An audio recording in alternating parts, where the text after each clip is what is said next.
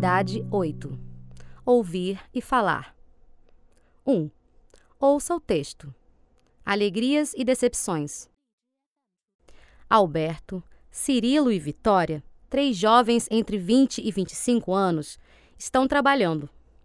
Cada um deles obteve um emprego e nos fala de suas experiências, alegrias e decepções.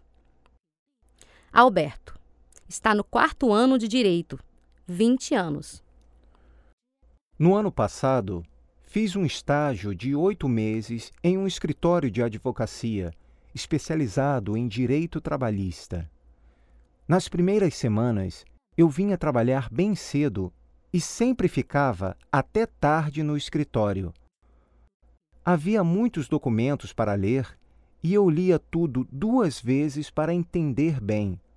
Depois, me acostumei com o assunto e tudo ficou mais fácil. Gostei tanto do trabalho que decidi me especializar em direito trabalhista. O escritório também ficou contente comigo e já me contratou. Cirilo está terminando o quinto ano de medicina, vinte e dois anos. Eu sempre quis ser médico. Quando eu era criança, eu sempre sonhava que era médico, que trabalhava em um hospital muito importante e que tinha um belo consultório particular com muitos pacientes.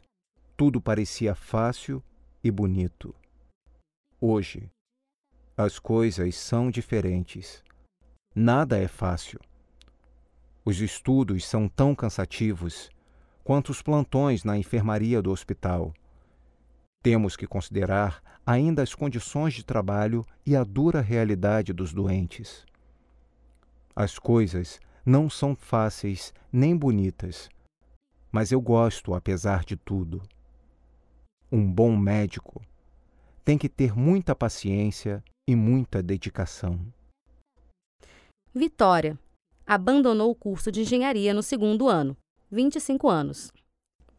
Sempre soube que o curso de engenharia era difícil. Estudei muito, li muito e consegui entrar na universidade.